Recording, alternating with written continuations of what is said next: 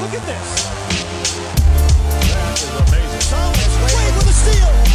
The emotions of Dirk Nowitzki. What he's always dreamed of. Hoping to have another chance after the bitter loss in 2006. Watch this play.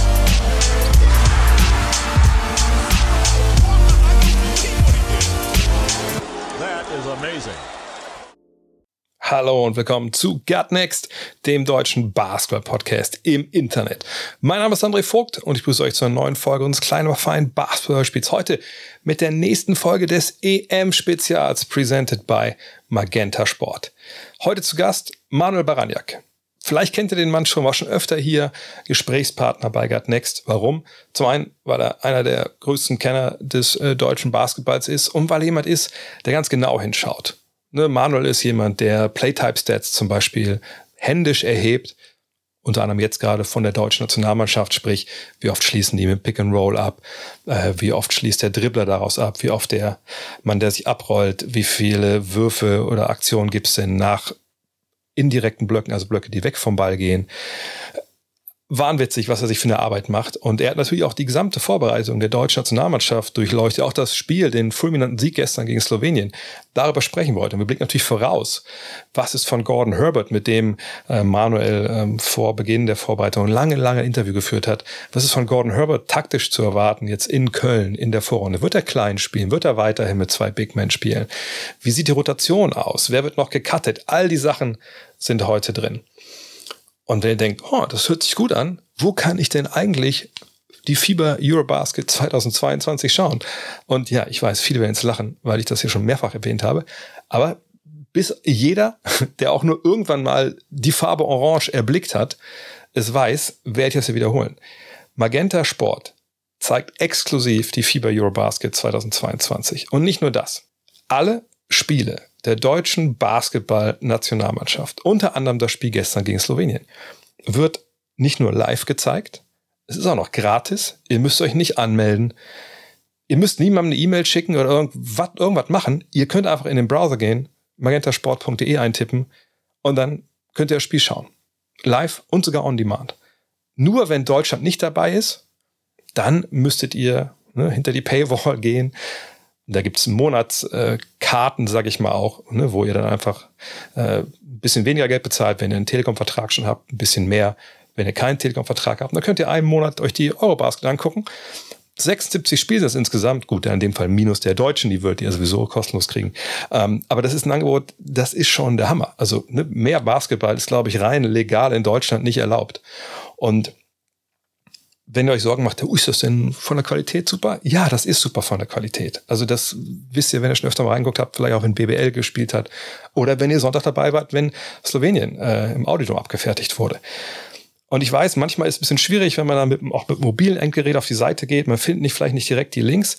Deshalb habe ich als Service gestern auf Twitter oder auf Facebook und auch auf Instagram alle Links gepostet zu den Vorrundenspielen der deutschen Mannschaft. Da klickt ihr einfach drauf, kommt direkt dran, könnt gucken, gar kein Problem. Werde ich auch noch ein paar Mal darauf hinweisen in sozialen Medien, damit da keiner zu kurz kommt. Aber auf jeden Fall magentasport.de, das ist eure Anlaufstelle. Da, da gibt's keine Ausreden. Sorry, da gibt's keine Ausreden. Die Server müssen brennen. Ihr müsst da drauf. Das wird eine geile EM. Und wie geil Deutschland da in der Vorrunde agiert. Ja, am 1.9. geht's ja los bei äh, magentasport.de mit Deutschland gegen Frankreich. Darüber spreche ich jetzt mit niemand anderem als Manuel Baraniak. Hallo und willkommen zu Gutnext, dem deutschen Basketball-Podcast im Internet. Mein Name ist André Vogt. Mein Name ist Manuel Baraniak. Und Manuel kennt ihr schon. Manuel ist oft hier, wenn es darum geht, ey, was läuft eigentlich im deutschen Basketball? Wir haben damals, als in der Bubble da im Audidome Basketball gespielt wurde, haben wir uns regelmäßig zusammen telefoniert. Auch so schon an verschiedenen Stellen. Und heute wollen wir gucken. Ne? Die Eurobasket steht vor der Tür. So, glaube ich, platt kann man sagen. Ähm, am ersten geht's los, am Donnerstag gegen Frankreich. Wir haben gestern den, war grandios, das können wir gleich besprechen, wir haben den hohen Sieg gegen Slowenien gesehen im Audi Dome und wollen das heute ein bisschen einordnen, wollen ein bisschen vorausblicken auf die Vorrunde, denn die wird knüppelhart. Gordon Herbert hat gestern die Group of Death genannt, also die Todesgruppe, die da auf die deutsche Nationalmannschaft wartet. Und wie gesagt, heute wollen wir euch versorgen ein rundum Sorgungspaket, um alles was so um die deutsche Nationalmannschaft jetzt vor der EM geht. vielleicht mal vorneweg, äh, Manuel, das Spiel gestern gegen Slowenien. ich glaube, irgendwer hat gesagt on, äh, in der Übertragung, damit hätte niemand gerechnet. Du auch nicht? Oder, oder hast du bei den Slowenen vielleicht auch schon relativ früh in der Partie gemerkt, dass irgendwie der Wurm drin war? Also, wenn man mich vor der Partie gefragt hätte, hätte ich, glaube ich, nicht mit vor allem so einem Sieg gerechnet, aber ich glaube, im Spielverlauf, vor allem in der zweiten Halbzeit, wurde schon deutlich, dass Slowenien aus welchem Grund auch immer nicht mit der Spiellaune oder vor allem der Intensität zu Werk gegangen ist, wo man eigentlich gedacht hätte, weil, ich meine, das ist nicht ein Testspiel gewesen, es war ein WM-Quali-Spiel und für Slowenien natürlich interessant, dass es auch für sie jetzt erstmal in dem Fenster die letzte Möglichkeit war, mit Doncic zu spielen. Wenn das kommende Quali-Fenster ansteht, dann als NBA-Spieler kann er nicht spielen. Da ist ja bei Slowenien auch immer der Unterschied krass, was für ein Kader sie haben. Deswegen war ich, ja, würde auch deswegen auch vielleicht den Sieg auch ein bisschen relativieren. Ich denke, dass Deutschland jetzt nicht das Leistungsniveau hat, okay, wir schlagen jetzt einfach den amtierenden Europameister mit plus 20. Auf der anderen Seite, wenn wir jetzt auch auf die Vorbereitung zurückschauen, ist es auch nicht so, dass Deutschland immer von Serbien mit, ich weiß gar nicht, was der Unterschied war, waren es fast 30, abgeschlachtet wird. Wie so häufig ähm, liegt die Wahrheit in der Mitte, um auch ähm, auf Herbert auch eine andere Phrase zu, zu droppen. Aber ich denke mal, man kann aus deutscher Sicht, finde ich, schon mit einem ganz guten Gefühl jetzt in die EM starten. Ähm, klar, der, das Beste wäre natürlich gewesen, wenn jetzt jemand wie Daniel Zeiss vielleicht doch noch ein Vorbereitungsspiel mitgenommen hätte, aber ich glaube, hinsichtlich der doch schwierigen Vorbereitung, was Verletzungssorgen, was die ganzen Kaderroschaden, äh, Spieler wird gecuttet, kommt doch wieder betrifft. Da war viel Unruhe im Team. Auch interessant, Gordy hat ja auch zu mir auch gesagt vor Start, er will so schnell wie möglich den Kader auf zwölf reduzieren. Eigentlich ja nach den beiden Testspielen gegen Belgien und Niederlande. Jetzt, jetzt wird praktisch auf den letzten Drücker entschieden, okay, Thais dabei oder nicht. Das zeigt, glaube ich, schon allein, wie schwierig die Vorbereitung war. Aber gerade deswegen fand ich, ist auch so ein Sieg ähm, ja wichtig, um da wirklich auch mal in Rhythmus zu kommen. Vielleicht ist es auch ganz dankbar, dass ein Team wie Slowenien aus irgendeinem Grund nicht so viel Bock hatte, aber es ist ja auch gut für das deutsche Team, wirklich mal in so einen Rhythmus zu spielen. Und ich finde, ja, Gesamtpaket finde ich, kann man offensiv wie defensiv doch ganz gut zufrieden sein, wie das deutsche Team jetzt in die EM starten kann. Ja, vor allem darf man ja auch gerade bei so einem Spiel wie gestern nicht außer Acht lassen. Na, die Slowenen standen ja auch nicht alleine auf dem Feld. Da war ja schon eine deutsche Mannschaft, gegen die die gespielt haben, die auch, glaube ich, zum guten Teil dafür gesorgt hat, dass die Slowenen eben auf einmal so mega frustriert waren, weil den Ausraster von Dragic nach der einen Auszeit am Ende, gut, ich glaube, wir sprechen alle kein Slowenisch, äh, außer denn du hast das nebenbei jetzt in der Volkshochschule belegt, äh, was er da jetzt gesagt hat, keine Ahnung, aber das, das war, glaube ich, schon, hat eine relativ klare Sprache trotzdem gesprochen, wie es da um diese, diese Mannschaft bestellt war. Und ich gebe dir recht, das war ja ein Spiel, ich habe vorher überlegt, okay, gibt es vielleicht irgendwie dieses Element, naja, wir spielen ja gegen die noch in der Gruppe, lass uns mal lieber irgendwie so ein bisschen was rauslassen taktisch. Aber dann dachte ich mir, nee, das kann, das können sich ja beide Seiten nicht erlauben. Also die Deutschen eh schon mal gar nicht, weil du es angesprochen, wie viele richtige Vorbereitungsspiele mit der vollen Kapelle hatten wir denn? Also wenn wir jetzt sehen, dass Tyson dabei war, können wir eigentlich sagen, gar keins. Ne? Aber wenn wir sagen, okay, Tyson ist jetzt eh schön, wenn er dabei ist, wenn nicht, also richtig rechne ich damit eigentlich auch nicht mehr, dann muss man sagen, dann war das das Einzige, was wirklich jetzt gegen einen Gegner auf, auf hohem Niveau vor eigenen Fans, was ja auch ein Faktor ist, ähm, das einzige wirklich richtige Vorbereitungsspiel. Und da kannst du nichts zurücklassen ne? und oder rauslassen ne? an taktischen Geschichten oder so. Und glaube ich, haben sie auch nicht. Und von daher war der Sieg wirklich war eindrucksvoll, weil ich meine, am Ende, irgendwann waren es noch mal elf Punkte, glaube ich, so sechs Minuten vor Schluss oder irgendwie sowas. Mhm. mhm. Da hätte sie auch durchaus noch mal kippen können. Aber Deutschland hat auch dafür gesorgt, dass die Slowenen eben nicht in diesen Rhythmus kamen. Und von daher, ich bin da beide, die Waage auf jeden Fall in der Mitte. Aber das war schon, ein sehr souveräner Auftritt, auch wenn man sagen muss, dass natürlich Deutschland gestern auch nicht vollkommen äh, ne, auf 100 Prozent äh, Basketball gespielt auf einem Level, den sie vielleicht nur alle Jubeljahre erreichen. Das war eine solide Leistung, aber bei, bei weitem keine grandiose Leistung gestern. Ja, absolut. Also man sieht es ja auch, wenn man jetzt auf die Spieler vielleicht guckt. Dennis, man hat ihn angemerkt, der hat noch nicht seinen Rhythmus gefunden, ist da vielleicht auch, nimmt er vielleicht lieber den, den, den Pull-Up-Dreier, als wirklich hart zum Kopf zu gehen in der ersten Hälfte. Wer weiß, wie sein, wie sein Knöchel ist. Offensiv ging er bei ihm persönlich nichts, hat aber trotzdem seine Mitspieler, finde ich, ganz gut eingebunden. Dann kam der Cut nach der Pause, da lief es viel besser. Hat seinen Rhythmus gefunden und ich glaube, das ist auch so ein bisschen eine Blaupause dafür, dass auch für das Team jetzt noch nicht alles optimal gelaufen ist. Also man erkennt auf jeden Fall immer doch, finde ich, sehr gutes Potenzial in diesem Team. Also wenn, wenn ich jetzt schon bei, bei Name-Dropping bin, klar, so ein Franz Wagner, ich finde, man sieht allein auch bei dem Spiel schon die, die Vielseitigkeit, die er bringt. Ähm, klar, ich glaube, die Leute, die ihn auch in der NBA verfolgt haben, die wissen, dass er das kann, aber jetzt eben zu sehen, dass er er ist ja auch erst 21, der ist fünf A-Länder-Spieler, aber er kann auf jeden Fall dieses Spiel auf Fieberniveau transportieren. Das ist ja auch äh, gut zu beobachten, ist halt auch wieder ein anderes Spiel. Und wie er da, weiß ich nicht, äh, auf engstem Raum trotzdem im Halbfeld den Eurostep auspackt, äh, das ist schon beachtlich. Oder jetzt ein, ein Vogtmann auch. Ich finde, er war am Anfang der Vorbereitung, war ihm anzusehen, okay, er war lange raus durch die Situation bei CSKA Moskau, aber er kommt jetzt auch viel, viel besser rein. Seine Spielfreunde für mich auch ja, vielleicht sogar fast der beste Passgeber, auch wenn ich jetzt die Point Guards mit einrechne. Also Wahnsinn wieder, wie, wie er das Spiel denkt und lenkt. Das ist schön anzusehen und da finde ich, kam das Potenzial immer wieder raus. Ich fand den Start offensiv eigentlich auch insofern ganz gut, weil ich auch gegen Schweden, ich habe schon gesehen, dass ja, dass da auch offensiv Vielseitigkeit herrscht, was die Plays betrifft, welche Optionen. Da fielen halt einfach viele einfache Dinger nicht. Offener Dreier oder da, ich kann ja. mich erinnern, so paar Durchstecker, Bodenpass auf den Cutter, ähm, Vogtmann und, und Mobo, glaube ich, war es. Da fielen einfach ganz viele einfache Dinger nicht. Da hätte Deutschland auch schon, ja, da schon führen können. Deswegen fand ich eigentlich offensiv, auch wenn natürlich das Ergebnis spricht eher dafür, dass es nach der Pause irgendwie so ausgebrochen ist, aber ich fand auch den Auftakt, das war auch gegen Schweden schon so, ähm, eigentlich schon ganz gut. Klar, dann ist es natürlich auch die Kunst, das auf 40 Minuten zu halten. Das haben sie noch nicht geschafft, aber das Potenzial ist allemal da und ähm, genau, ja.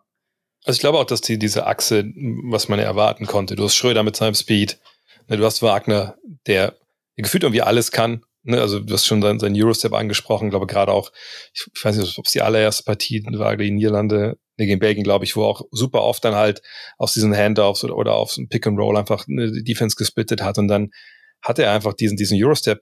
Ich, ich finde, das ist fast schon ein Begriff, den man da gar nicht bringen kann, weil das ist ja kein normaler Eurostep. So, so geschmeidig und so behende wie der, weißt du, ein Manu Ginobili, wenn der einen Eurostep gemacht hat, der natürlich grandios war, hat er diese ausladenden Schritte gemacht und konnte dann nur noch die Richtung wechseln und da ging ja gar nicht mehr großartig was so ins Vertikale und bei Franz sieht das immer so aus, ob es mehr so, so ein halber Schritt wäre, aber dann wieder trotzdem ne, einfach explosiv dann weiter wie so ein Dreispringer eigentlich gehen kann und also ich, ich weiß niemanden momentan, selbst in, in Doncic nicht, der, der, der diesen Eurostep so spielt. Und wenn du dazu noch dann einen Vogtmann hast mit seinen Passfähigkeiten, und ich finde sogar, er overpasst sogar ein paar Mal. Mhm. Wenn ich an die eine Szene, ich glaube, es war gegen, gegen Schweden erinnerst, wo er dann eine Fake macht, geht's in die Zone, Hilfe kommt und dann steckt er ihn noch auch am Wobo, glaube ich, durch, der da gar nichts mit anfangen kann unterm Korb, anstatt das Ding zu danken, dann denke ich mir so, ja, also mhm. wenn er das noch drauf haben würde, was er das, diese Drives mehr setzt, dann, dann wird das ja, also ich will nicht sagen, das wird nicht mehr, nicht mit Verteidigen sein, das ist natürlich auch Blödsinn, aber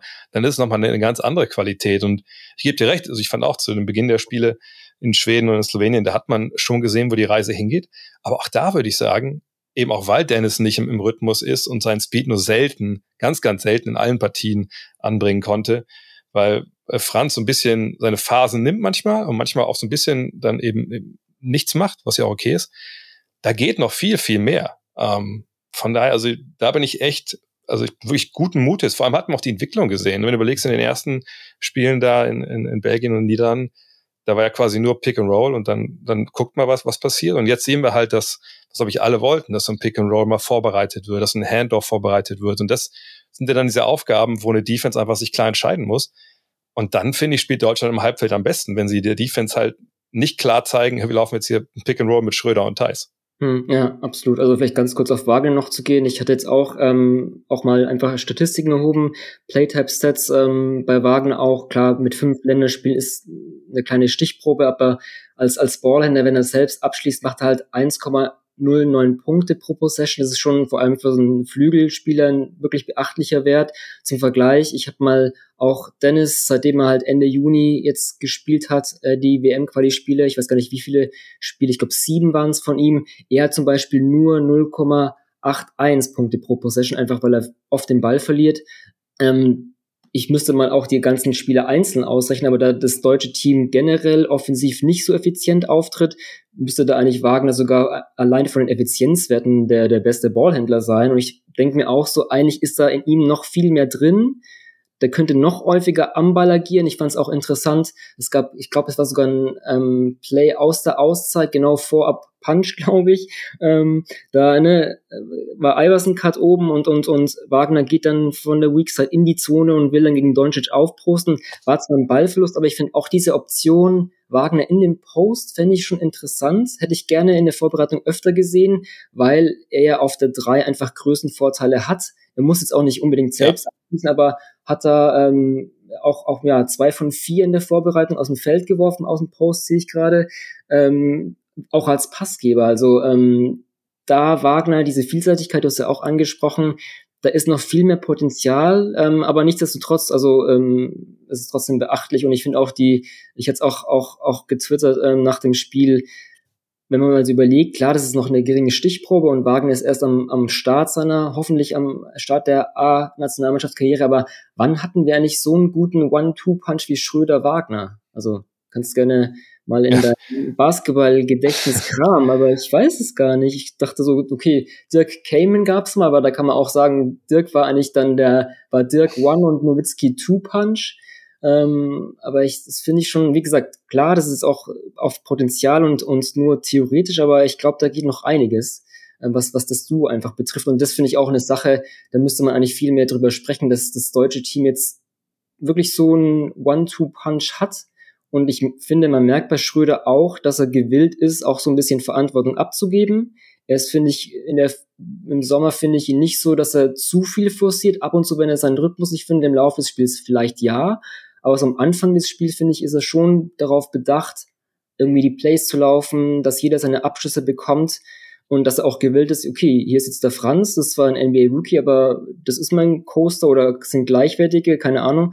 Das finde ich eigentlich wirklich was sowohl die EM als auch die mittelfristige Zukunft betrifft, wirklich äh, eine tolle Sache aus deutscher Sicht. Ich habe seinen Tweet auch gesehen, dachte erst so, klar, hört sich komisch an, aber ja, natürlich, bin ich bei dir. Aber ich hätte auch, auch direkt gesagt, erweitert um Vogtmann, weil hm. ich, ich finde, das ist ein Trio, das ist jetzt auch ein großes Wort, aber ich glaube, wenn wir jetzt mal alle Teams durchgehen bei der EM, ne, und ich weiß, dass viele wahrscheinlich auch die zuhören, die Schröder jetzt nicht unbedingt äh, ganz oben einsortieren würden. Aber er ist nun mal der schnellste Spieler, der bei dieser Eurobasket meine Begriffe aufläuft. Keine Ahnung, Shane Larkin, schneller ist er, glaube ich, eigentlich nicht. Ähm, ne, das ist eine Qualität, die, die sonst kaum einer hat äh, in Europa. Äh, Vogtmann ist nicht umsonst ne, einer Center, der in der Euroleague einfach, oder Big Man, sagen wir mal eher, ne, einer der vielseitigsten, die wir da haben. Denn viele von denen können nicht die Sachen, die die Vogtmann kann. Und über Wagner hast du schon gesprochen. Also, dass man auch wirklich in allen drei Phasen äh, des eigenen Teams solche Hochkaräter hat, ich, daran kann ich mich auch nicht erinnern. Klar können wir jetzt alle mutmaßen, äh, sich ähm, kein Nürnberger Mike Koch und Christian Welp waren auch gut oder man, man, man sich noch sagen Mike Jekyll oder Schrempf dazu. Äh, aber das, das ist schon, schon eine wahnsinnige Qualität. Und ich glaube, man sieht ja auch, wie wichtig es halt ist, dass man eben jetzt Spieler dabei hat, die eben in prominenten offensiven Rollen sind, diese Rolle aber auch in ihren Vereinen mit einem gewissen Selbstverständnis gespielt haben. Dennis sowieso. Dennis hat immer seine Rolle im Kopf. Ne? Er hat den Ball in der Hand. Er will attackieren.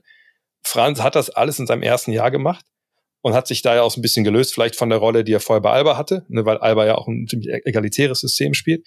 Mhm. Und Vogtmann hat sich über die Jahre einfach total entwickelt in, in diesem Bereich.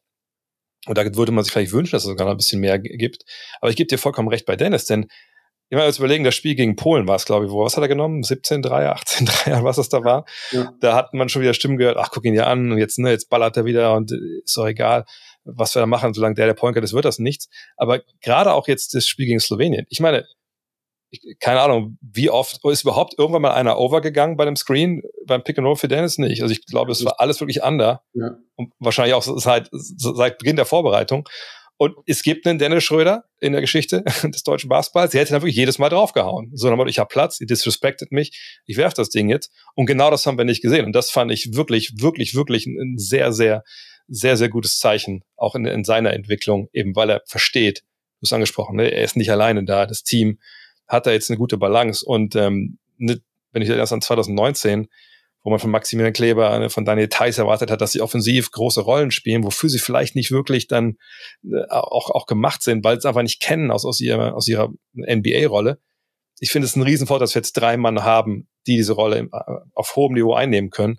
Und umso schade ist es natürlich, dass jetzt Kleber sowieso schon fehlt und Theiss, wenn er dabei ist, auch nicht bei 100 Prozent ist, weil solche Rollenspieler neben diesen drei Jungs, also ich meine, dann reden wir, glaube ich, wirklich über, über Medaillenchancen. Hm, ja, absolut, ja. Vielleicht zu Schröder ganz kurz. Also ich habe das Spiel gegen Polen jetzt nicht mehr so sehr im Kopf, wie da das deutsche Offensivsystem aussah, aber es ist natürlich auch immer eine Sache, ne, wenn wir über Schröder Pick and Rolls sprechen, wie wird es vorbereitet? Wird es überhaupt vorbereitet? Wenn es irgendwie so ganz statisch ist und es ist nur ein High Pick and Roll und dann geht der Verteidiger runter und nimmt den Dreier, dann ist es ja auch gar kein Rhythmus. Aber ich finde es schon so, dass es finde ich, eigentlich ganz gut vorbereitet wird, die Pick and Rolls. Es ist nicht so, dass es die erste primäre Aktion ist, sondern ähm, wenn wir so ein bisschen in das Playbook von, von Herbert gucken, äh, da gibt's so, was, was Deutschland sehr häufig läuft. Ich habe vorher angesprochen, ne, so ein Iverson-Cut. Dann gibt's eben von diesem Iverson-Cutter, der läuft in so ein Side-Pick and Roll dann geht der Ball eben häufig zurück zum Einser und dann kommt erst das High Pick and Roll. Also hast schon mal eine Vorbereitung oder hast schon ein bisschen die Defense beschäftigt, kannst du dich auch vorher aussteigen. Oder auch so ein Play, wo dann irgendwie ähm, auch ein anderer Guard kommt runter, äh, kommt hoch über einen Pin-Down, bekommt den Ball, Handoff zurück und dann geht der Einser, Dennis jetzt in dem Fall mit Speed, bekommt nochmal den Ballscreen, so richtiger Step-Up-Ballscreen, also nicht so was Lethargisches. Und da finde ich schon so, finde ich das deutsche Team eigentlich offensiv. Wie gesagt, effizient sind sie aus irgendeinem Grund doch nicht so, aber ähm, finde ich das eigentlich kein statisches, lethargisches Spiel und nicht so, dass das so ausrechenbar ist, wie es vielleicht früher oder vielleicht bei der WM war. Das finde ich ist schon mal ein Zeichen und das ist vielleicht auch ein Grund dafür. Wie gesagt, ich habe das Polenspiel nicht mehr so ganz im Kopf, aber wo vielleicht durch diese durch diesen Flow, wo dann vielleicht auch Dennis eher eh trotzdem mehr zum Korb ziehen kann, weil er immer schon in, in Fahrt ist, vielleicht auch nicht so diese vielen Dreier nehmen muss. Nichtsdestotrotz gebe ich dir recht, wir werden die meisten Verteidiger werden untergehen, aber äh, es ist jetzt nicht so extrem wie gegen Polen gewesen, sondern finde ich auch eine gute Entwicklung einfach im, im Spiel des, der Deutschen mit Schröder auf der Eins, ja. Total, ich meine, es ist ja auch so, natürlich soll er die ersten beiden Male, wenn die undergehen und er sich gut fühlt, auch aus dem Dribbling den Dreier nehmen. Natürlich. So, triffst du einen von den beiden, dann fängt auf einer Seite vielleicht auch schon wieder ein bisschen das Nachdenken an. Ne? Können wir jetzt mal undergehen? Triffst du die beiden nicht, gut, dann passt den Ball halt weiter. Also es ist ja auch immer, du musst ja mal den Kontext des Spiels sehen. Du hast schon ein bisschen gesprochen drüber, ähm, über die Philosophie von, äh, von Herbert im Angriff. Wie, wie würdest du die insgesamt ähm, skizzieren wollen? Was will er? Also wie will er, dass wir oder dass die deutsche Nationalmannschaft Basketball spielen? Hm, ja. Ähm, also wenn wer sich so ein bisschen mit, mit Herberts Karriere oder vielleicht ihn auch aus der BBL-Zeit bei Frankfurt kennt, hat ihn wahrscheinlich schon als den Trainer im Kopf, der das Spiel erst defensiv, dann offensiv denkt. Ähm, insofern fand ich aus seiner Frankfurter Zeit das Playbook jetzt nicht sehr tief und flexibel. Ich finde, da macht er für mich jetzt einen besseren Eindruck. Klar, das ist ein anderes Personal natürlich und vielleicht ist es auch dann auch ne, wenn du irgendwie so verschiedene Assistant Coaches nimmst. Ähm, ich hatte ihn auch mal gefragt nach dem Brad Brielmeier, der Assistant Coach bei Magic ist auch ganz interessant, natürlich dann mit den Wagner-Brüdern gearbeitet. Er meinte auch so, dass er vornehmlich für die Offense verantwortlich zeichnet. Inwiefern er jetzt wirklich großer Einfluss ist, das, das glaube ich, müsste man genauer analysieren. Aber nichtsdestotrotz finde ich offensiv ihn oder den Basketball schon flexibler und ansprechender wie zu seiner Frankfurter Zeit. Ich finde, er hat sich da auch entwickelt. Ähm, also ich hatte auch mal, vielleicht auch ganz interessant, so ein bisschen, ne, wir haben ja unterschiedliche Kader, als, als Herbert angefangen hat, mit den Quali-Spielen letztes Jahr im November und dieses Jahr im Februar. Da gab es eben noch nicht ähm, die NBA-Spiele, die dabei waren, die Euroleague-Spiele nur einmal. Da war es zum Beispiel schon so, dass das Post-Up häufig gesucht wurde. Da hattest du natürlich einen Robin Benzing und Christian Senkfelder, die da einfach offensiv wichtige Optionen waren. Ich hatte da in den Spielen ähm, eine Anzahl von 9,4 Prozent Abschlüsse, was für Post-Up vor allem im modernen Basketball sehr, sehr hoch ist.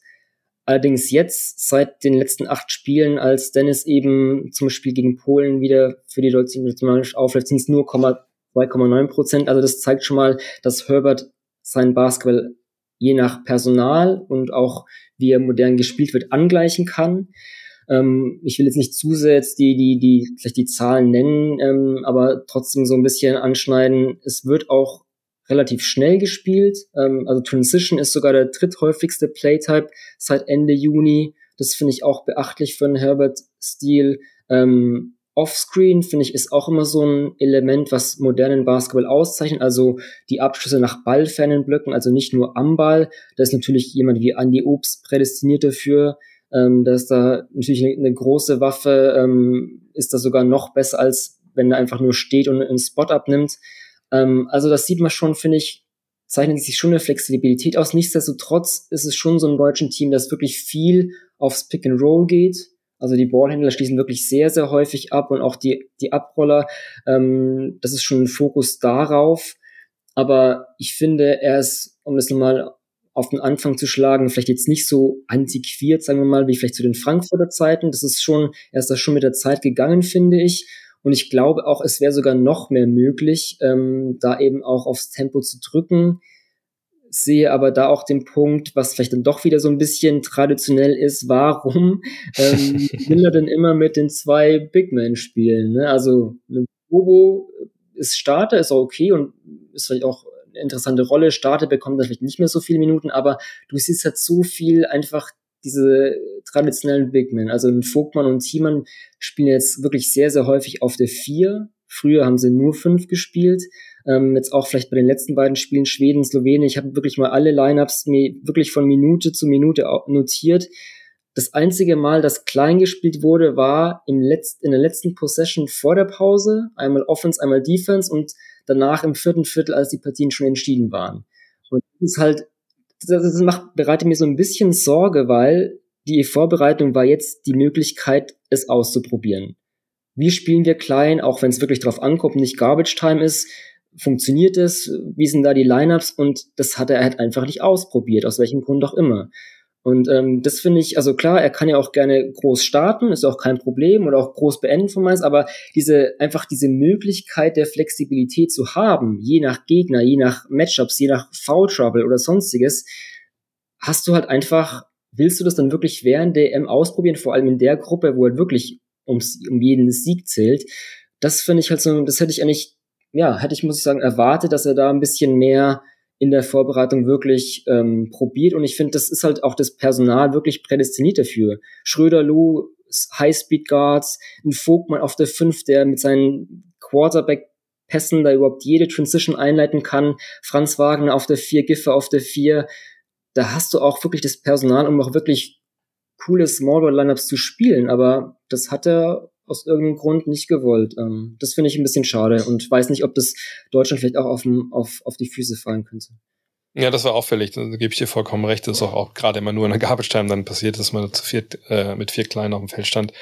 Auf der anderen Seite denke ich mir, okay, ich habe es mir so erklärt, naja, also Thiemann, aber vor allem Theo Vogtmann sind ja eigentlich keine traditionellen äh, Big Men. So, ich glaube jetzt nicht, dass die unbedingt immer jeden dann auch kleinere Gegenspieler schlagen können. Und ich glaube auch nicht, dass man dann, wenn der Gegner klein spielt, dass man sagt, dann schicken wir jetzt Joe mal einen Post oder so. Da glaube ich, wird man nicht unbedingt vom eigenen Weg so weit abkommen. Aber es funktioniert halt, glaube ich, wenn du das gut aufstellst. Also ich erinnere mich an eine Szene, ich, ich glaube, das war das Spiel gegen Schweden, ich weiß gar nicht genau, wo, vergiss nicht, da war auf der, auf der Ball fern, also Schröder war rechts auf dem Flügel. Ähm, ich glaube, Franz war aber rechts in der Ecke und dann äh, links wurde dann quasi ein Stagger-Screen gespielt, glaube ich, so von Thiemann und, und Vogtmann für Obst mhm. der dann rauskommt. Mhm. Und da war natürlich die Hilfe gebunden. Dann ist Dennis einmal zum Korb, ich glaube, es noch im anderen Spiel gesehen hat, glaube ich, Andi noch einen Dreier getroffen. Ähm, dann ist es ja schon wieder egal, ob du groß oder klein spielst. So, aber die Beweglichkeit vorne, na, ich gebe dir recht, vor allem wenn bei Team vielleicht der Dreier nicht so fällt, was er mittlerweile auch ganz gut kann, aber vielleicht nicht auf dem Niveau so oft, dass man sich auch verlassen kann. Ich, ich glaube, in ihm tobt so ein bisschen so ein Kampf, dass er zum einen wahrscheinlich gesehen hat, okay, Defensiv-Rebound waren wir richtig gut jetzt.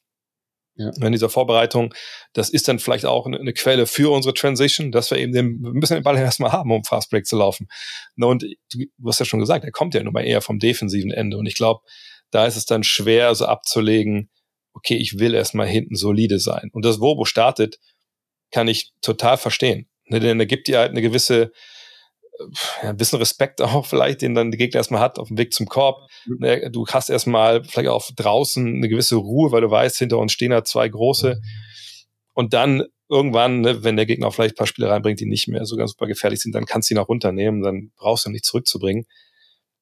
Aber ich bin gespannt. Also gefühlt würde ich sagen, dass wir wahrscheinlich ein bisschen mehr Small Ball dann in, in Köln sehen werden. Oder glaubst du, dass er da komplett an diesen großen Lineups festhält?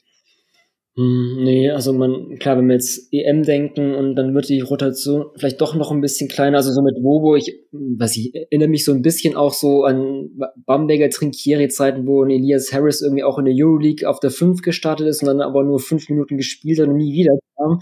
Ähm, ich weiß auch nicht, also klar, mit Rotation, gut, wir müssen natürlich auch jetzt gucken, was mit Thais passiert, wie viele Minuten kann er gehen.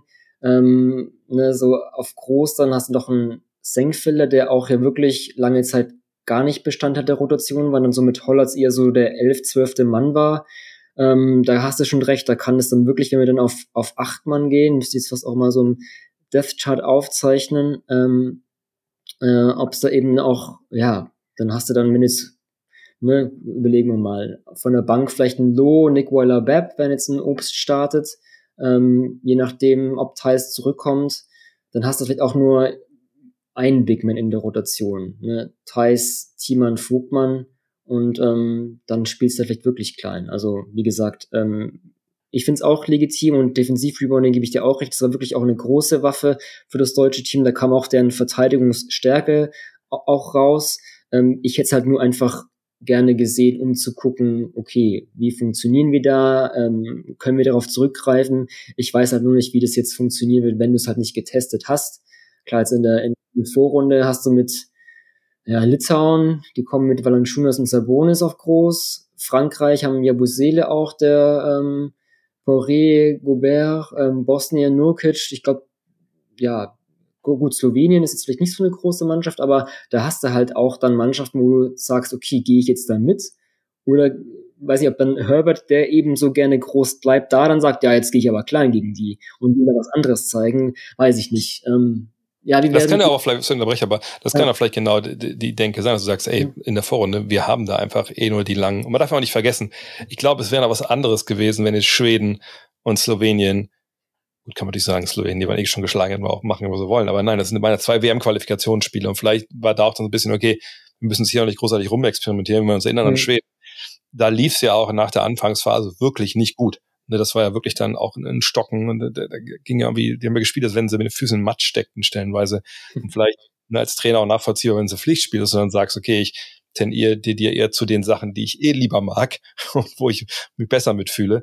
Ähm, aber das wird spannend sein. Ne? Also gerade auch gegen die Teams, die körperlich ein bisschen mehr anbieten, gerade natürlich Frankreich und Litauen, wie man dann äh, dasteht. Denn das muss man ja auch sagen, Wobo ist jetzt auch kein, kein Gobert. Ne? Ich meine, der ist jetzt nicht 2,13 Meter, 13, 14, der da steht und irgendwie, wo der Gegner total eingeschüchtert ist. Klar hat er lange Arme und alles, aber das ist unsere Center-Rotation, wenn Thais fehlt, ist einfach auch extrem dünn. Und bei Thais, vielleicht können wir bei Thais noch bleiben. Wie gesagt, wir wissen nicht, ob er spielt oder nicht. Ähm, morgen wird es ja entschieden. Morgen ist ja auch der Stichtag, wann die, die Kader eingesandt werden müssen am Dienstag. Aber ich frage mich halt, wenn er dabei ist, dann hat er jetzt ja auch in anderthalb, zwei Wochen eigentlich keinen richtigen Basketball gespielt. Ne, wurde belastet, wurde getestet, okay, ne, tollen medizinischen Stab um sich, aber das heißt ja für mich auf jeden Fall, dass er nicht gegen Frankreich 25 Minuten gehen kann. Also dann hätte er wahrscheinlich auch schon gegen Slowenien spielen können. So, also vielleicht ist sogar die Denke so ein bisschen, okay, er ist nah dran. Wir haben noch mal diese extra Woche bis Berlin. Mhm. Allerdings denke ich mir, ich kann es ja auch nicht komplett rauslassen, denn wenn er in Berlin dann auch mal wieder spielen soll, in einem K.O.-Spiel, dann war er jetzt drei Wochen draußen. Also ich, ich finde das eine ganz schwierige Personalie, weil man einfach, glaube ich, gar nicht weiß, was, was er dir geben kann. Und trotzdem muss ich sagen, ich würde ihn mitnehmen, wenn er spielfähig wäre. Mhm. Nur weil ich glaube, dass bei aller Liebe für, für Gavin Schilling und Leon Kratzer, dass da einfach also ich glaube, selbst ein, ein Thais bei über 70 Prozent gibt dir wahrscheinlich äh, mehr als die beiden. Ja, denke ich auch. Also vielleicht ganz kurz, ich glaube, vor unserer Aufnahme hatte ich gesehen, dass jetzt Kratzer und Krämer schon auf, also auch jetzt endgültig gestrichen ah, okay. wurden.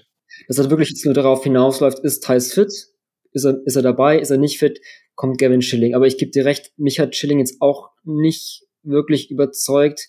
Für mich, ah, wie soll ich es beschreiben, wirkt er manchmal so ein bisschen unbeholfen, wenn er dann irgendwie beim Blockstellen Offensivfoul begeht. Er ist halt irgendwie vielleicht von den Bigs, die jetzt gespielt haben, so ein bisschen am ehesten der Spieler, der Thais so ein bisschen am nächsten ist, insofern, dass er Athletik mitbringt und so auch so ein Rimrunner ist, was der Thais auch ist, was ja auch seine große Stärke im Pick and Rolls und womit er ja auch dann dem deutschen Team offensichtlich noch eine neue Dimension geben würde, weil die anderen sind alle keine Rimrunner. Also ein Vogtmann sich auch gerne im Pick and Roll, hätte man vielleicht sogar mit Schröder noch häufiger machen müssen, aber er kommt halt eher aus dem Pick and Pop und leitet dann den Ball weiter oder auch wenn er abrollt, ist er auch der, der halt dann jemand nochmal durchsteckt, aber ähm, da ist der Thais natürlich ein ganz anderer Spiel und das ist vielleicht so, vielleicht ist das der Grund, weswegen Schling dann auch nachkam, weil er so ein bisschen die Thais-Rolle verkörpern kann, bringt auch dann defensiv Intensität rein, aber mich hat er jetzt auf, muss ich also auch so klar sagen, jetzt auf keinen Fall überzeugt, dass er wirklich bei der EM dabei sein sollte. Und da gebe ich dir auch recht, wenn Thais auch nur bei, weiß ich nicht, nicht ganz fit ist, ist okay. Ich meine, klar, das erste Spiel am 1. September ist gegen Frankreich. Vielleicht sagt man, okay, das, das wird so schwer genug, aber wenn er jetzt da nicht dabei ist, ist nicht so schlimm. Dann haben wir ja da, dann schon den Off-Day und dann geht's dann gegen Bosnien weiter. Vielleicht denkt man sich, okay, wenn da Thais auch noch nicht ganz dabei ist, dies müssen wir einfach so hoch bezwingen und dann geht's am 4.9. gegen Litauen und vielleicht ist dann Thais so weit, um da auch wirklich wieder eine tragende Rolle zu spielen, zumal es ja da auch dann gegen die, nennen wir sie mal, litauischen Twin Towers geht.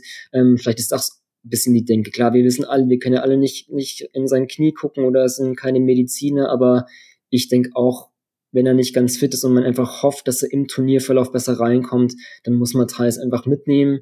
Und solange nimmt man halt dann einfach die Center-Rotation mit Wobo, vereinzelt Thiemann, Vogtmann auf der 5, geht dann doch ein bisschen kleiner und hofft, dass Thais dann einfach während der EM äh, besser zurückkommt, ja.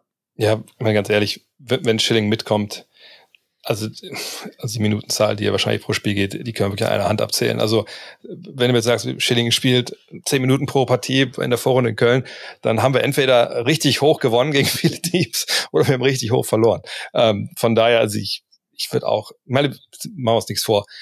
Äh, ist eine zwölf Rotation, äh, mit zwölf Mann fährt man hin, aber es wird keine zwölf Rotation sein. So. Und ich, ich bin mir auch relativ sicher, dass selbst die Rotation, die wir jetzt gegen Slowenien gesehen haben, dass da noch mal ein bisschen, die wird noch ein bisschen gestrafft werden. Das ist natürlich ein Riesenthema, wenn du in so einer Vorrunde wie in Köln halt spielst, du hast angesprochen, das Spiel eins ist ein Off-Day, dann hast du äh, zwei Partien, dann ist der nächste Off-Day, wenn ich mich ganz täusche, ja genau, und dann hast du dir die beiden letzten Spiele wieder Back-to-Back. -back und das sind ja alles Spiele in, in dieser Vorrunde, die kannst du alle gewinnen, aber, die kannst du natürlich alle auch verlieren. Und äh, Belastungssteuerung wird ja auch ein riesiges Thema sein. Ne? Von daher könnte man sagen, gut, vielleicht ja doch blöd, wenn eine Thais dabei ist, der kann ich wirklich, aber mit drei Mann auf Center-Position, also mit Vogtmann, Wobo und Thiemann, da kommst du klar. So, und, und das ist der Spot, der am ehesten noch äh, zu verkraften ist, wenn, wenn der jetzt nicht dabei ist. Äh, eben weil ihm auch, wie gesagt, Wagner und Giffy auf die vier gehen können. Meine Weiler Berb kann das sogar vielleicht im Notfall auch mal da unten irgendwie ein bisschen sich Also in Ludwigsburg hatte das sogar unter John Patrick gemacht. Das ist natürlich ist da genau der Gegenentwurf zu Gordon Herbert, aber ja, theoretisch schon, ja.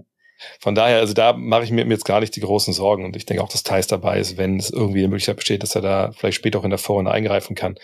Ähm, aber lass vielleicht kurz über, über Nick Waller-Berg mal weg von, von, von den Großen kommen. Denn das war eine Verpflichtung, ähm, das kam, glaube ich, bei dir auch im Interview mit, mit Gordon Herbert raus. Da war er wohl selber ein bisschen überrascht, dass das alles so funktioniert hat. Ich hatte mit Lukas Feldhaus ja äh, gesprochen letzte Woche, vorletzte Woche, der meinte, also eigentlich ja Austin Reeves, ne, dessen Bruder ja, glaube ich, immer noch ein Pro A spielt oder gespielt hat in Leverkusen, mhm. der hatte gesagt, nö, ja, mein Bruder hat jetzt einen deutschen Pass, der könnte auch spielen. Also, und dann habe ich ja mit Basti Dorit äh, vor, vorgestern äh, gesprochen, der so meinte, ja, für seine Begriffe ist vielleicht eher der Verband da so, äh, der war erpicht darauf, Nick Waller-Bepp da mitzunehmen, äh, vielleicht der Trainer. Jetzt ist er leider auch erst spät zur Mannschaft gestoßen. Ähm, und ich meine, ich bin jetzt nicht der große BBL-Gucker, das wissen wir beide ich weiß schon, was er für Qualitäten hat, aber ich finde bisher, also er, es gelingt ihm wirklich nicht, die, die einzubringen. Also ich fand es auch gegen Slowenien gut, ist ein Matchup gegen Luca, da, da sehen wir beide auch nicht gut aus, bin ich mir relativ sicher.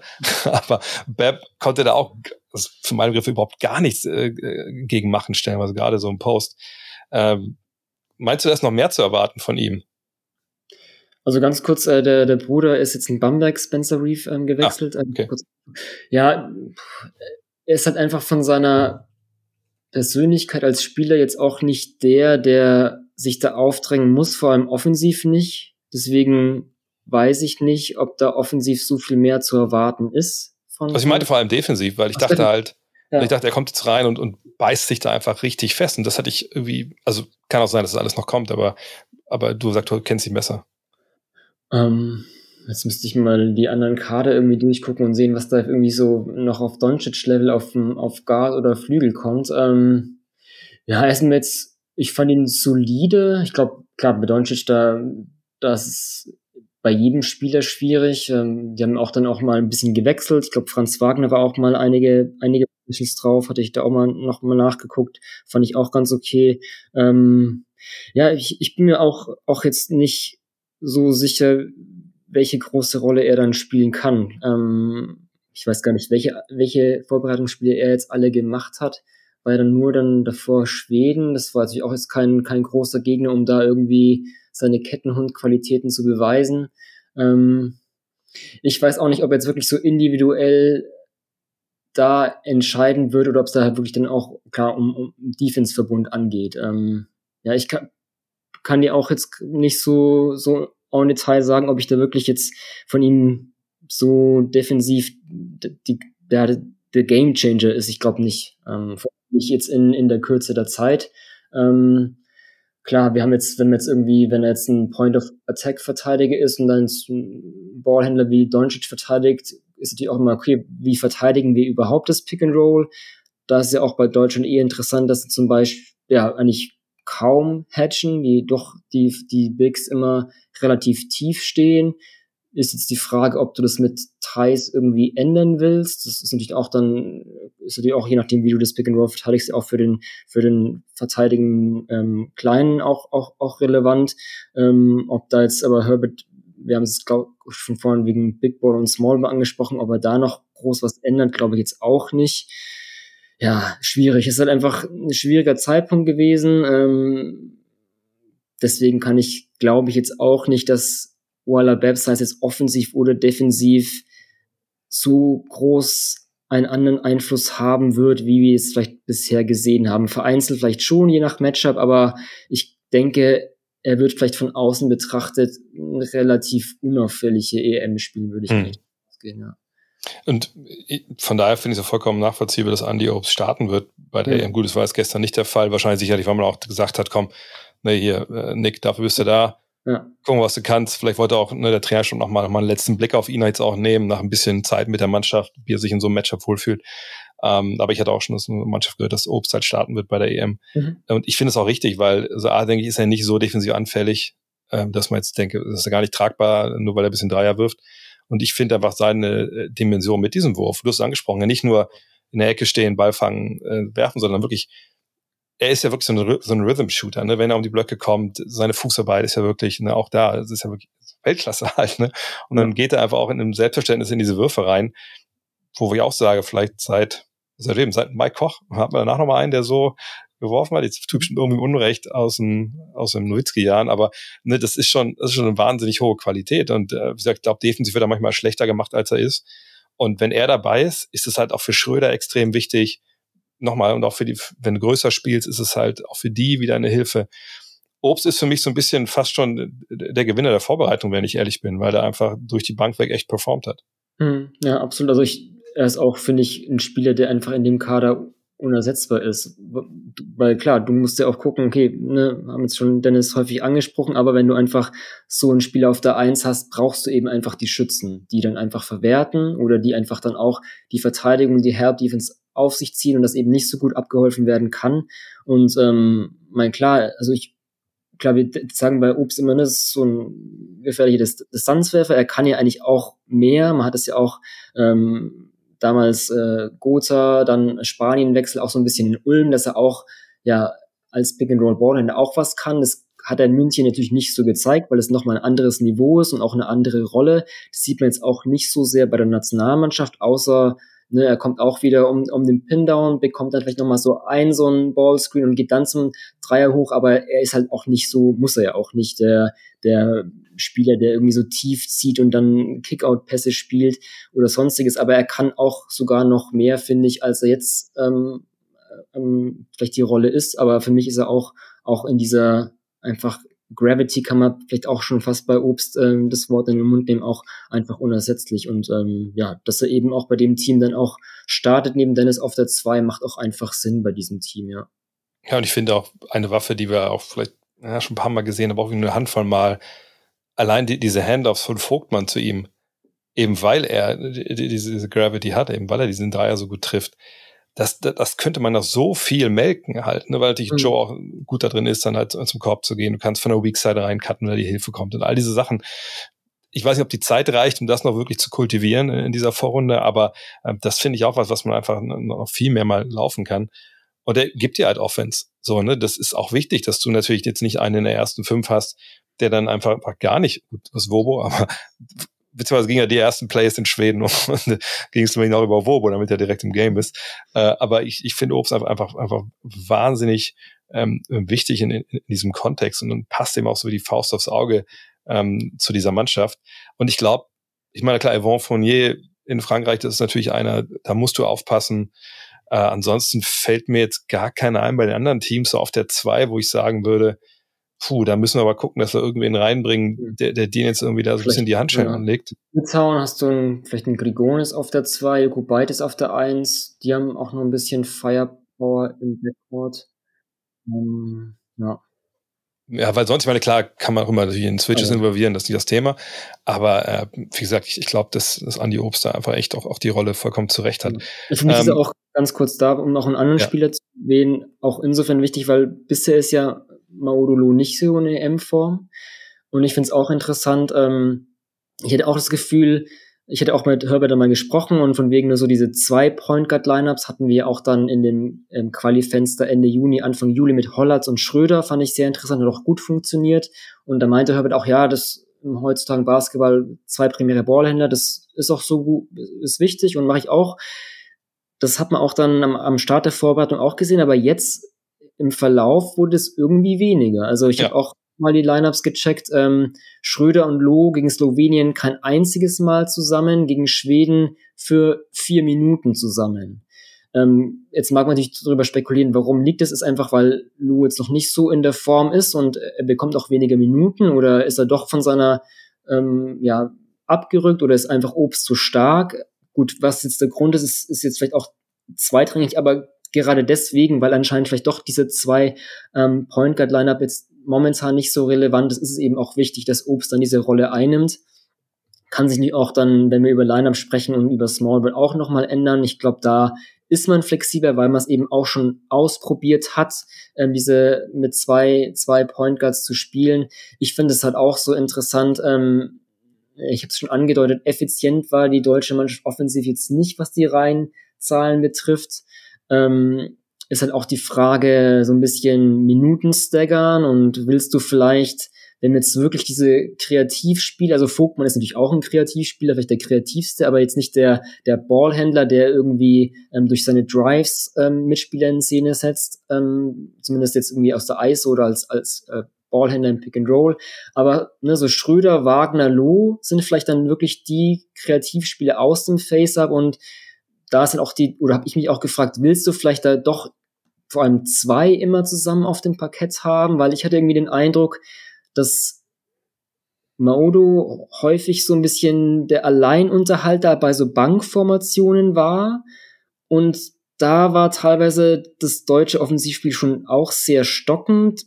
Frage, lag das an Lou, dass er nicht so drin ist oder vielleicht auch was anderes? Er ist es ja auch aus, du hast gerade schon auch erwähnt, das, das eligatäre Spiel in Berlin. Der ist es auch nicht gewohnt, dass er nur alleine was machen muss, weil das ist auch ein ganz anderes Spiel und ähm, ob das auch ihm jetzt auch nicht so liegt, diese Rolle. So, du bist jetzt der alleinige Ballhändler, mach mal unsere Offense. Da bin ich auch gespannt, wie der, wie der Gordy irgendwie das handeln wird, was so diese Kreativspieler Minuten staggern. Ähm, da war ich halt bei diesen Liners, wo halt wirklich nicht so Kreativspieler, vor allem halt als Ballhändler sind, war es schon sehr stockend. Da bin ich mal gespannt, wie da vor allem dieses Dreigestirn äh, Schröder, Wagner, Loh, wie Herbert da in der M ähm, operieren wird. Ja, da bin ich auch gespannt, weil du das angesprochen hast. Also wenn man in die Bank ging, da zuletzt, da war halt viel, viel Sand im Getriebe. Aber bei Loh, ich fand ihn gegen, gegen Tschechien war das und gegen Serbien, glaube ich, eigentlich noch im Supercup eigentlich gut im Flow so drin Ne, mit seinem Mhm. Crossover, das ist ja auch schon so Ja. Wahnsinn, was er da einfach für, für, für, für Platz sich halt schafft. Hat er, glaube ich, auch ein, zwei äh, Dinger dann auch aus dem, aus dem Move getroffen von draußen. Ähm, hat auch ein, zwei gute Drives gehabt. Aber ich, ich gebe dir auch recht. Mal gut, die Tatsache, dass Hollards jetzt natürlich als wahrscheinlich elfter Mann ähm, wird dann mitkommen, jetzt wenn Kremer gecuttet wird. Ähm, da jetzt quasi hinten runtergefallen ist, wir seine Minuten jetzt nur noch in der Garbage Time sehen, da fehlt natürlich nochmal so ein spielerisches Element, was wir vorher auch viel in diesen Lineups gesehen haben. Mhm. Aber bei Low, ich, ich meine eigentlich, reden wir vielleicht mal direkt mal über die Rotation. Also ich finde schon, dass man da jetzt, und das ist immer schwer, wie gesagt, mit dem, mit dem Spielplan, ne? mit den Off-Day direkt nach Spiele eins, dann zwei Spiele, Off-Day, zwei Spiele. Da wird die Belastung sicherlich auch eine Rolle spielen. Aber ich, ich würde mir wirklich wünschen, dass man da die, die Zeiten ein bi- bisschen cuttet. Ich meine, Senkfeller und Hollatz haben jetzt eh keine Rolle gespielt, äh, je nachdem, ob jetzt Thais oder, oder, oder Schilling dabei sind. Ich denke, bei Thais können wir erstmal nicht viel erwarten. Wenn Schilling dabei ist, dann glaube ich, sollten wir gar nichts erwarten, was die Minuten angeht. Dann bist du ja eh schon quasi bei neun. Aber selbst dann würde ich halt gucken, also ich will jetzt nicht Schröder da 35 Minuten aufs Feld schicken, das muss jetzt auch nicht sein, außer das ist am Ende do or die oder so, aber ähm, ich würde einfach auch mal sehr genau schauen, ähm, gerade so bei, Giffey, der, der bisher auch noch keine gute Vorbereitung spielt, sondern wie, wie ist er an dem Tag drauf? Mhm. Brauchen wir den? Können wir vielleicht mal mit Nick Weller-Bepp auf, auf die drei gehen auch oder so, dass man dann Low mehr in diese, genau wie sagst du, in diese zwei Ballhändler-Lineups bringst. Macht sowas vielleicht Sinn? Also da würde ich mir wünschen, oder wenn man halt eh kleiner spielt, dass man halt, wie gesagt, so die Rotation versch äh, verschlankt ein bisschen und da einfach sorgt, dass alle auch ihren Rhythmus kriegen. Ich glaube, ein Low tut's einfach gut, wenn er mit Leuten spielt, die offensiv gefährlicher sind. Hm, Ja, das meine ich auch mit dem, wie er halt es auch in Berlin gewohnt ist. Und ja, ich sehe auch, wenn man jetzt irgendwie die Rotation verkleinert, ich hatte es auch mit, den, mit der Big-Rotation angesprochen, da wird es halt auch Sinn machen, ähm, weil einfach du, wenn du einfach mal guckst, okay, was sind deine besten Spieler, wer soll einfach lange auf dem Parkett stehen, hast du eben auch viele kleine Außenspieler, ähm, und da wird es auch Sinn machen, ne? klar, Schröder, Loh, Weiler, Bepp mal auf der 3 und da hätten wir wieder Wagner auf der 4, Vogtmann auf der 5. Diese Lineup hätte ich wirklich mal mit am liebsten gesehen. Ich glaube, die wurde gar nicht, glaube ich, eingesetzt, wenn mich alles täuscht. Muss ich nochmal nachgucken. Ähm, aber ja, da, da, ähm, das würde, glaube ich, Lou auch zugutekommen und ja, mal gucken, was, was Herbert sich da einfallen lässt. Da. Ich glaube, es wird vor allem darauf ankommen, da kriegen sie das defensiv und im Rebound halt hin. Ich glaube, dann springt Herbert auch über seinen Schatten und lässt ein bisschen kleiner spielen. Dann müssen wir die abschließend noch die Frage klären, wo landet denn Deutschland? Ich meine, es ist, halt, es ist eine Gruppe, also viele sagen mir ja Bosnien und Ungarn, also da müssen wir nicht drüber reden, aber naja, die sind auch eigentlich ziemlich gut. Die Bosnien hat auch jetzt, glaube ich, gegen Frankreich gewonnen nach Double Overtime. Ja, ne? Mhm, ja. Ähm, ich meine, die haben, klar, Nurkic ist dann der Name, den alle immer direkt parat, parat haben, aber das sind halt alles Truppen, die einfach guten Basketball spielen. Und ich glaube, Lukas hat gestern auch getwittert, dass er meinte, hey, bei so Fieberturnieren, Endrunden ist es oft so, da wird eben oft keine Zaubertaktik gespielt, da geht es oft auch wirklich über Einsatz ne, und, und, und wie du zusammenstehst, ich Teamchemie. Und da würde ich jetzt Bosnien und Ungarn nicht irgendwie komplett wegschieben wollen und sagen, die, die haben gar keine Chance, sondern das ist, wie gesagt, eine Group of Death, wie Herbert auch sagt. Was würdest du, wenn jetzt gun to your head, was würdest du sagen? Wo, wo, wo landet Deutschland am Ende? Nicht erschrecken. Ich wollte euch kurz noch auf eine Sache hinweisen, die vielleicht, es geht die ganze Zeit darum, wie andere Leute Sport machen, äh, die euch dabei helfen könnte, wie ihr Sport macht. Und jetzt nicht nur zu Zeiten der Eurobasket, sondern auch generell.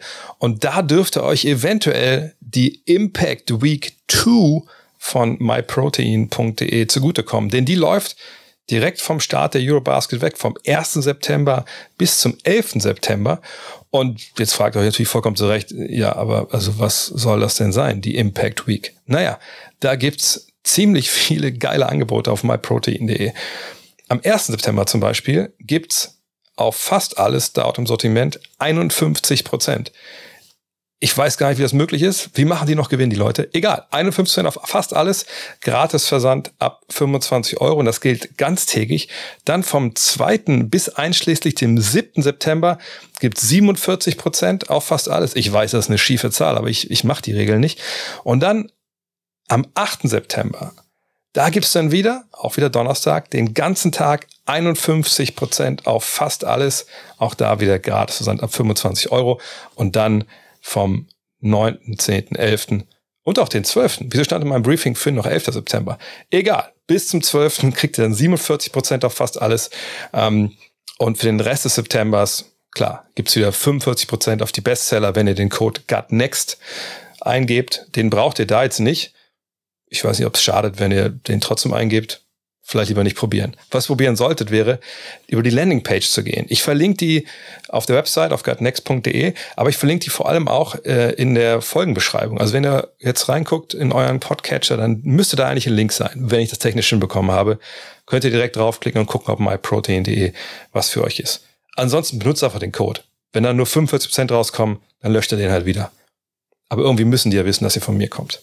In diesem Sinne. Und jetzt geht's weiter mit Manuel.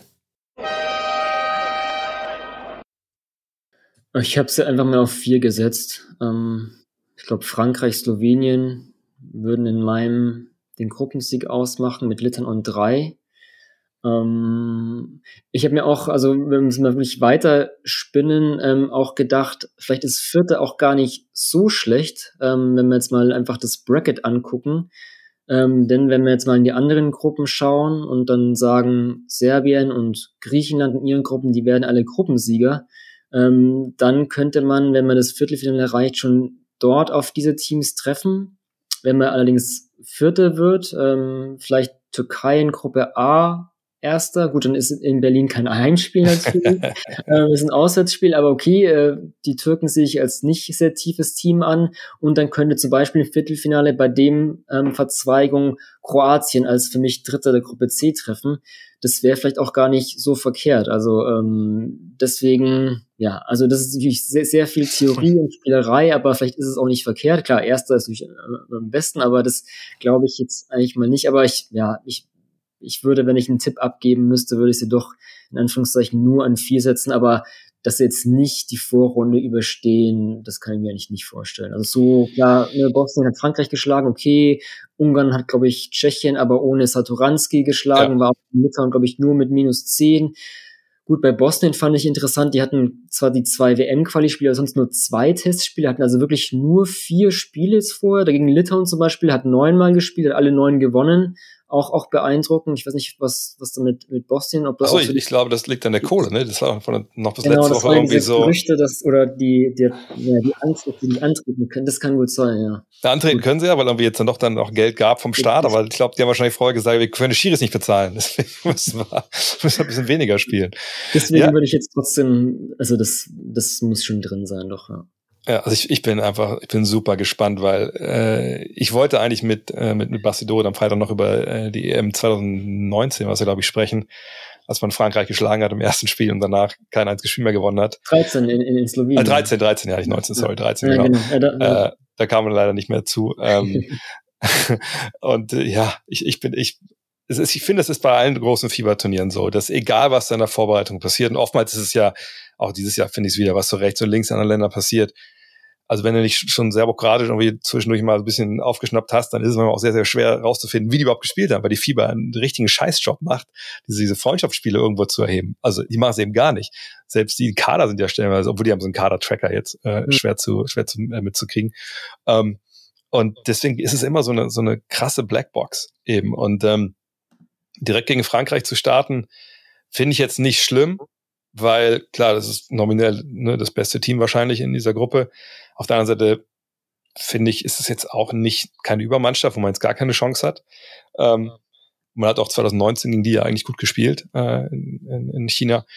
Von daher ist nicht schlimm, dann hast du den, den Tag off, wo du so ein bisschen gucken kannst, nochmal ein bisschen justieren kannst und dann geht's gegen Bosnien. Das ist natürlich ein Spiel, was du gewinnen musst.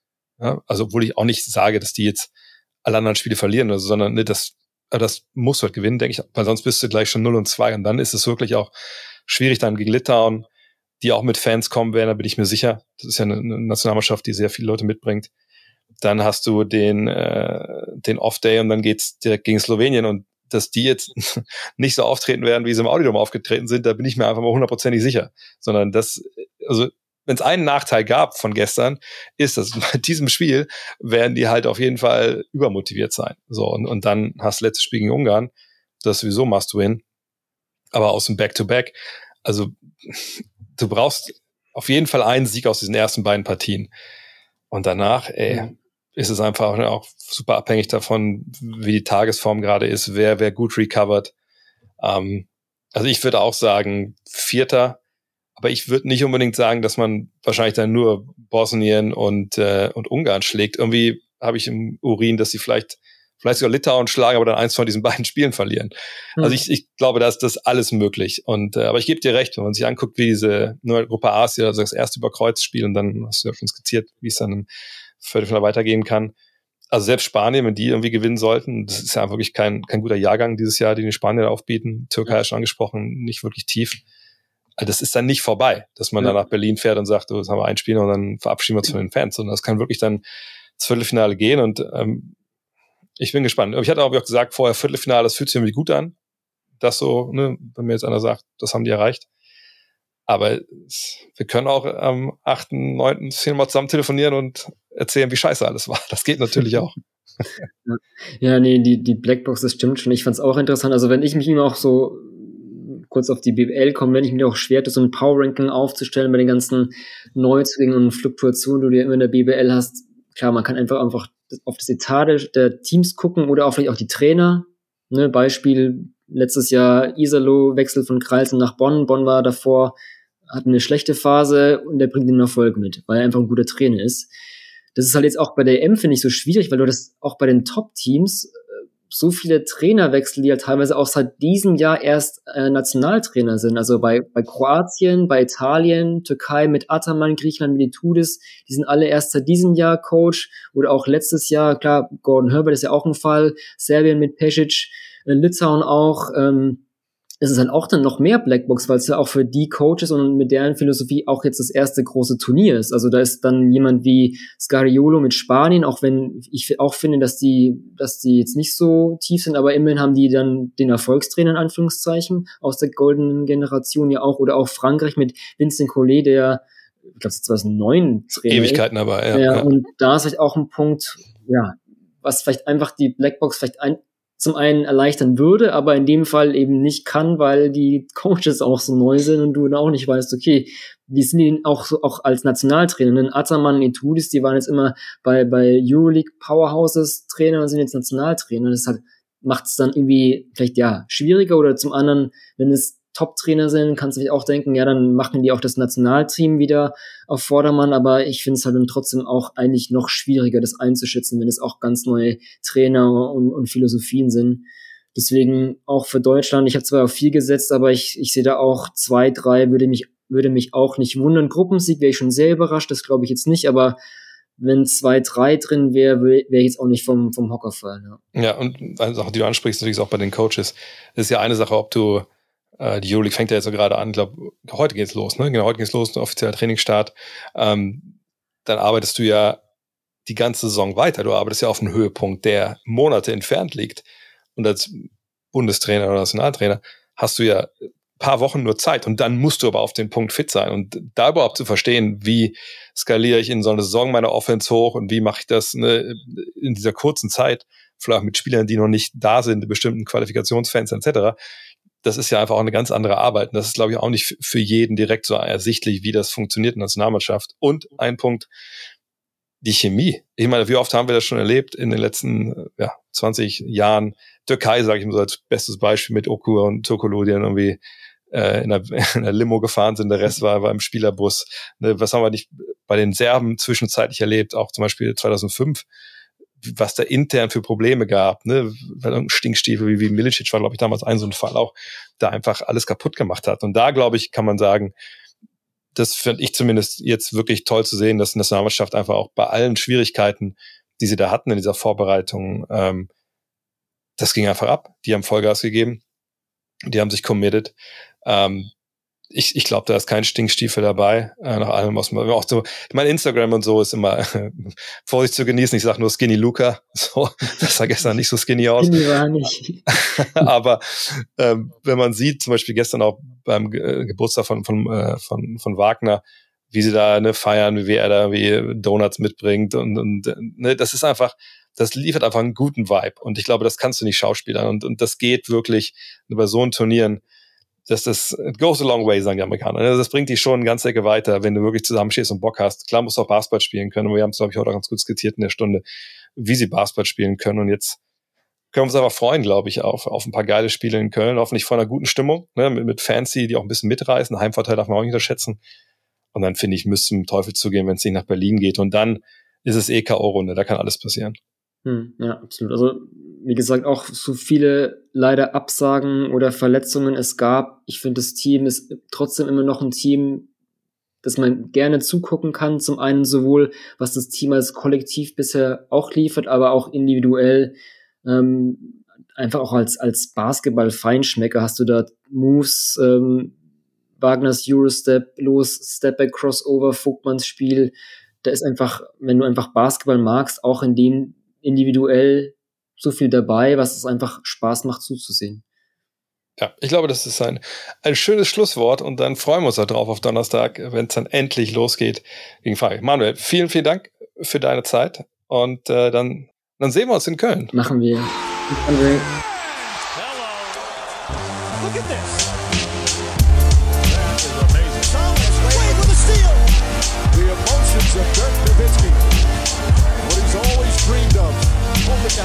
Chance after the bitter loss in 2006.